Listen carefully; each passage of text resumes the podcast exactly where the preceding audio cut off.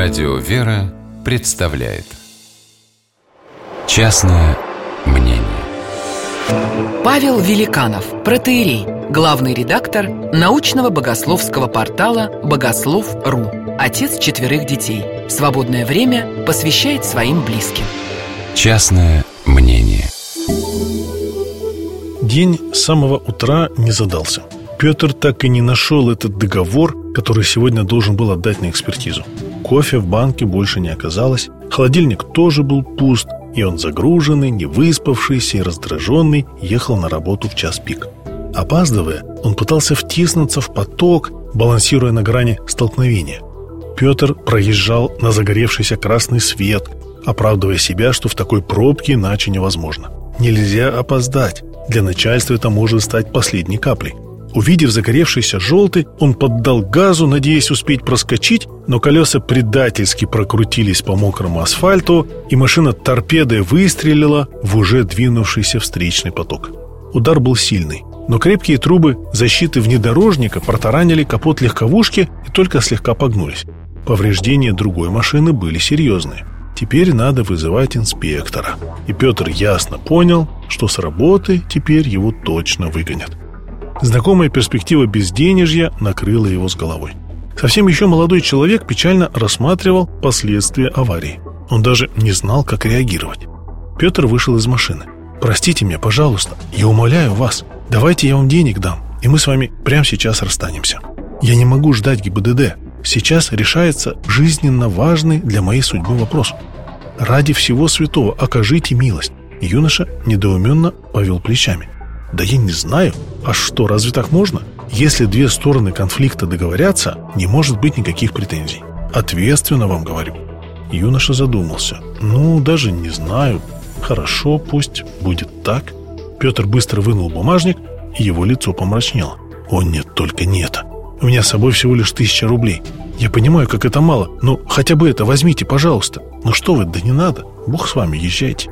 Слава Богу, что есть такие благородные люди, Давайте я вам дам свой телефон. Я работаю в коллегии адвокатов, вдруг смогу вам чем-то помочь. Продиктовав свой номер, Петр сияющим лицом запрыгнул в машину и уехал. «Господи, спасибо тебе, спасибо тебе, ты даже не представляешь, как я тебе благодарен». Он ехал осторожнее, но также быстро. Не доехав до офиса буквально 200 метров, он телом почувствовал какую-то вибрацию.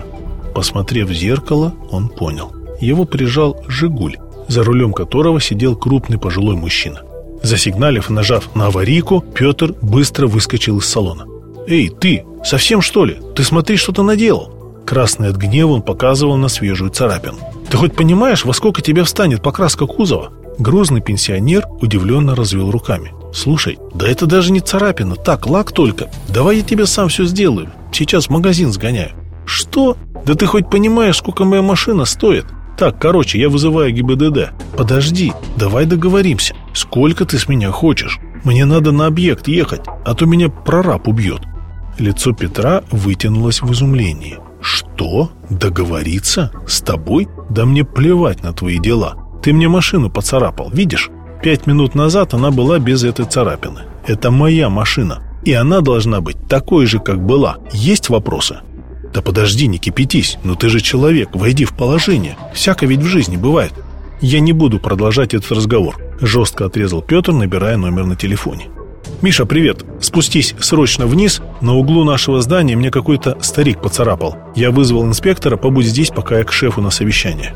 Когда оставалось совсем немного до конца совещания, и было видно, что про его потерянный где-то договор не вспоминают, пришло сообщение на телефон от молодого человека. Простите, но вам придется отремонтировать мою машину. Там много работы оказалось. Очень большая сумма. Это будет честно. Петр растерянно посмотрел вокруг.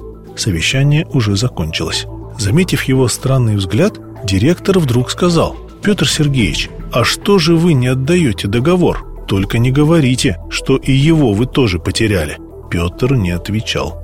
Он уставился в стол и про себя повторял одно и то же. Блаженны милующие, ибо они помилованы будут. Какой же я глупец. Надо было простить этого старика. Может, и здесь бы меня простили. Частное мнение